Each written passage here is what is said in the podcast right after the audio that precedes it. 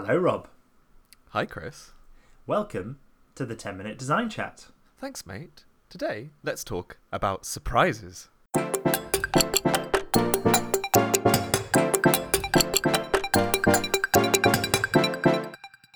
Oh, God, you surprised me a bit there, Rob. I feel like I need to just sort of like come in a clown outfit. For everybody who doesn't know, I'm currently, uh, yeah, I'm wearing a clown outfit. Chris can see me. He's very surprised when I came on and I said, Today we're going to talk about surprises. it's true, it, it worked very, very well. It was a little creepy, but I've got used to it now. it's the fixed smile that does it. Oh, that's always there. Do you enjoy being surprised? You know, do you like uh, if someone threw you a surprise party or some surprise visitors turned up? How would you feel about that? It really depends on my mood. Surprise birthday parties, yes. Surprise visitors, sometimes. Depends. Do I want to just spend an evening in my pajamas, really being a bit of a slob, and then people come around and I have to get myself ready? Yeah, sometimes I'm a bit mm, about that. But I love being surprised, and there's nothing better than being surprised in board games, I feel. It's something that I actually think is whether you realize it, it's constant. It's all, you're always being surprised in board games, but there are certain games that really hammer home that surprising factor, and I'm looking forward to going over some of those today. But in the spirit of surprise, I thought we would just run through a couple surprising facts uh, that our listeners can learn about ourselves. You know, it could be anything. It could be that uh, I actually have three arms, uh, or that I am actually not wearing a clown costume right now. Oh, big reveal.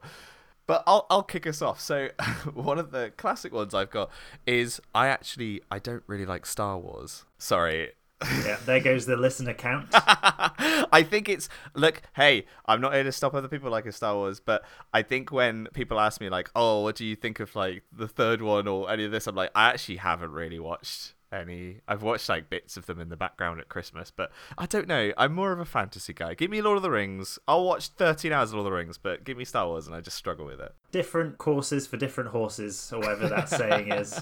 That's fine. Please, everyone that's listening, take a deep breath. Stick with us. It's not all going to be earth-shattering revelations for the rest of the show, I promise. Though I might blow people's minds with my next fact. Go on, Rob. blow my mind. Uh, I'm completely deaf in one of my ears. Now you know this. Mm-hmm. Um, so this is something I was I've had since I was very young, um, and it's uh, it makes editing challenging sometimes. There was an episode early on. Early listeners and adopters of the show might remember that if you got in there a bit early with one of our uh, episodes, I think it might have been the one with Rory Muldoon. Everything was panned over to the left if you were Rory you could hear us in both sides and then just Rory on the left, like he was just standing behind your left shoulder rather off puttingly. And because I listened in uh, one ear, I didn't realise that. So thanks to a fantastic listener for putting that one out. So. well, I mean, this like I, I can. I, luckily, I'm very flexible when it comes to these technical issues. And, and very, very flexible, in fact, because one other thing about me is that I am freakishly hyper flexible. I think I, I went to go see a I think it's a chiropractor, and they basically said you have there's like a seven point flexibility chart. I'm six out of seven. So if you need me to contort in any form you want to see, uh, whether whether you're happy about it or not, I also do this really awkward stretch whilst I'm on business calls that I've had to learn to not do, where I pretty much arch completely backwards off my chair. So yeah, one of my freakish talents. But Chris, close this out. Give us something to sl- sl- lighten that load. Before we move on, it's called the Beighton scale. Just so you Oh, know. nice, There you thanks. go. Hypermobility scale. There we go. Little fact for you there, everybody. Um, so the next one is that um, there was a word that I kept seeing, and it was I never even, I never heard this word to my knowledge. I'd seen it written in loads of things about TV, and it was usually about somebody that had like they got a TV show out, and I was like. This word, I, I said to Joe, my wife, I was like, I keep seeing this word, miniseries, and I just don't like what is this miniseries word? And I showed her, and she was like, "That's this mini series." and I'd literally been saying in my head miniseries as miniseries, which I think sounds like a very good word. I'm hmm. going to say That's a very fancy one. Probably ever. So there we Uh-huh. go. There's a fact that you know of how silly I am. A misery sounds like a small misery, like it's like a minor inconvenience that just makes you feel like you know, and you just like that. There's like a noise in a day that normally wouldn't annoy you, but that day it just really, really gets under your skin. Definitely. Oh damn, amazing! Well, I'm incredibly surprised with that, Chris. I thought that you were very, very eloquent with your words, and it seems maybe you're over eloquent with taking miniseries to miniseries. But we're talking about board games, we're talking about surprises, and, and I guess like the first question we should be asking is like, what are the benefits as a designer? What are the benefits of surprising your players? You know, what what do you, what do they get out of it? What what can that bring to a game? Um, bringing something that shocks people, or something that you know ultimately they weren't expecting when they opened the box. I think it's all about stories, and it, it's it's to do with people's memories of playing your game. I think there's a lot of people that talk about the fact that if you make a really cool game, people will go away afterwards and talk about, do you remember when this happened and that happened? And I think having those surprises in there, almost it's like a a big um, exclamation mark of like, oh yeah, do you remember when that thing happened and we found this that we weren't expecting, or this changed, or this bit?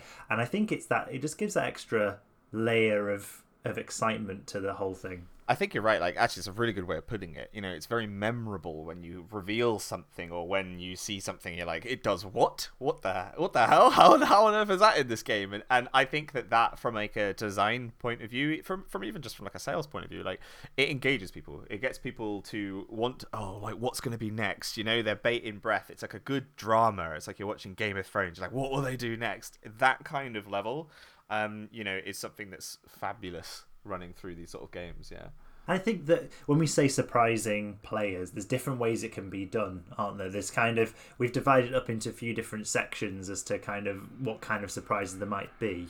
And the first one we we thought about before we started the show was what we called component surprises. So take us through what you what what we mean by that, Rob, and some examples. So component surprises to me is is when there are things in the box that you weren't expecting, like physical parts to the game, um, and whether that be, and that really can be down to as simple as you don't know what the cards say, and you'll be looking at them and you'll be running through, being like, "Whoa, that card seems super strong." But what I'm really talking about, or the stuff that really is memorable, is is when there are things in hidden envelopes, or when there's there's like um, there's uh, boxes which you just say like, "Don't open these until this thing happens," and it's that that just that taster of something to come. Uh, For me, the best game that does this is Gloomhaven, um, and and it's simply where where I've played through all the Jaws of the Lion, and it's like you know you really want to see what's in that box, and you'll be so invested in the early stages. It's it's like don't open this card pack until you reach level five, don't open this thing until this happens, and it's those sort of things where you're running through the game and you think when you open a normal board game oh, which doesn't have these surprises you can see it all. You can kind of make a picture of what it all is. But there's that kind of creeping excitement that grows and grows as you get closer and closer to be able to open that little delicious envelope Definitely. I think that legacy games tend to utilize this a lot, don't they? It's like you know things are going to change, things are going to, you know, be revealed and there's there's that excitement that comes with that expectation. But there are some where it's not as expected, I don't think. So I played Hogwarts Battle a few years ago, um, a deck building game, fairly simple example of the genre, but there are boxes in there that you reveal as you go through the years of Hogwarts, but one of them is bigger than the others and one of them doesn't sound the same when you pick it up. It doesn't feel the same, and I'm not going to give any spoilers, but you're like, oh, now what's that going to do later on? And you want to play. It It also inspires you to want to carry on with those campaigns, with those games. Yeah, absolutely. It's like I want to get to the point where I can open that, and then hopefully there's another little breadcrumb, little cupcake trail afterwards that keeps you going. But it doesn't have to just be components. Like you know, I appreciate that can be quite complicated to try and figure out. Like when it comes to like uh, well, like any good miniserie when you're watching on television, you know, it's it's the story that can keep people excited. So like, talk us through like sort of how story surprises or like rules changes might make the new sort of uh, narrative develop. So when rules changes come to mind, um, games like Fluxx, where literally the game is all about the rules changing from the basic rules at a time, is something that comes to mind. Um, other ones where there's campaigns, one of our shared favourites, which is Under Falling Skies, which has this kind of graphic novel campaign mode as we go through, but you can't like there's a there's a graphic novel panel stopping you from seeing what's happening next. So as you play through, you get revealed a new thing and a new thing, and I just love that. I think that's a really cool idea. it's definitely another way of like it's a simpler way of trying to keep people excited, and it's just sort of you know, like I say campaigns, Arkham Horror. It's like oh you did this, therefore this thing happens now, and it's like that's a really interesting way of being like my choices are having repercussions, or like the story's progressing. I recently designed a game with uh, Matt Guts of one player, and we made a campaign mode, and that has a full ten chapter narrative campaign, which you don't go on to the next chapter until you've done the last because new cards get revealed and new things happen. So yeah, we really enjoyed playing on that and uh, hiding little things in there that you might not find the first time round. But then there's also gameplay surprises. So within the actual just playing the game, things are surprising. What kind of things come to mind when you think of that, Rob? This is actually probably one of the simplest ones to approach when it comes to surprises because it's basically the core of every game. Um, you know, when you open up a game, you don't really know what all the cards do, and you don't really know what the mechanics are. You don't necessarily even know what the combos or interactions are, and it's it's more baked into those elements of the thing. My favorite thing is like when I'm playing Magic: The Gathering, and you're or, or, or any game where there's like really strong cards, and um, you'll basically be playing, and it's like this is cool. I think I'm getting grips of it, and someone will just play something, and you'll be like you'll be like having be like what? It does what? And then you'll like pick up the card. Like what? No that's broken. What on earth is this? But as long as that's balanced well it's a very like exciting feeling where it's like i thought i knew this game and all of a sudden there's this thing that changes it. Another big element of that as well is like uh, within a game it's things like uh, where players reveal pieces of information or something gets sort of read out. A classic one is when you're playing like a, a game with a traitor and that traitor gets revealed or somebody like who's like sort of evil. So werewolf is a good one. You know you finish the game and it's like i everyone's thought this was the werewolf and then actually they're like no i wasn't. And then the person that you've been buddying up with for the whole game because you thought that they were innocent when they reveal as the like the werewolf you're just like oh my goodness. And it's it's as we were saying earlier crafts a memorable experience. It's like a really interesting story. So for me i think that that's like some of the key elements with with with gameplay surprises you know, but we also cover, for example, and there's an interesting distinction that I'm, I'm interested to hear your thoughts on, but we also put on here like Easter eggs. Uh, it's a classic one. It's super fun and, and it works well within the universe. But like, what's the difference between sort of like what makes an Easter egg compared to just something that's like interesting in a game? So, from my point of view, I think it's that Easter eggs don't usually change the game in any way. So they don't necessarily. They're usually graphic, or you know, or they're um, narrative, for example. Um, but to me, an Easter egg is something that doesn't belong in a universe but appears there anyway, or is taken from another. You know, it's like a cameo, I suppose. Um, and the, the things that come to mind, the two examples I've got are in, in Jaipur. If you've got a set of Jaipur, go and get out of the cupboard now and have a little look. And one of the camels hidden under the uh, things on its back is a little panda hanging out and it's the panda from Zulareto, the game. Um, so he's there.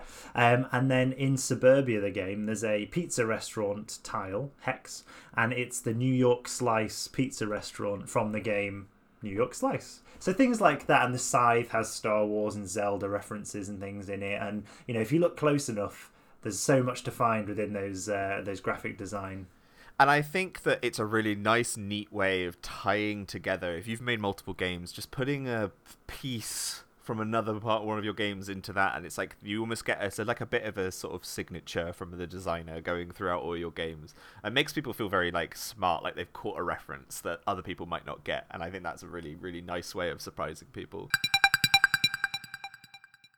Surprise, surprise, Chris. As per usual, we've gone over time, so uh, I'd like to bring us to a close. But before we close out, have you got any sort of final thoughts on uh, on adding surprises to games, Chris?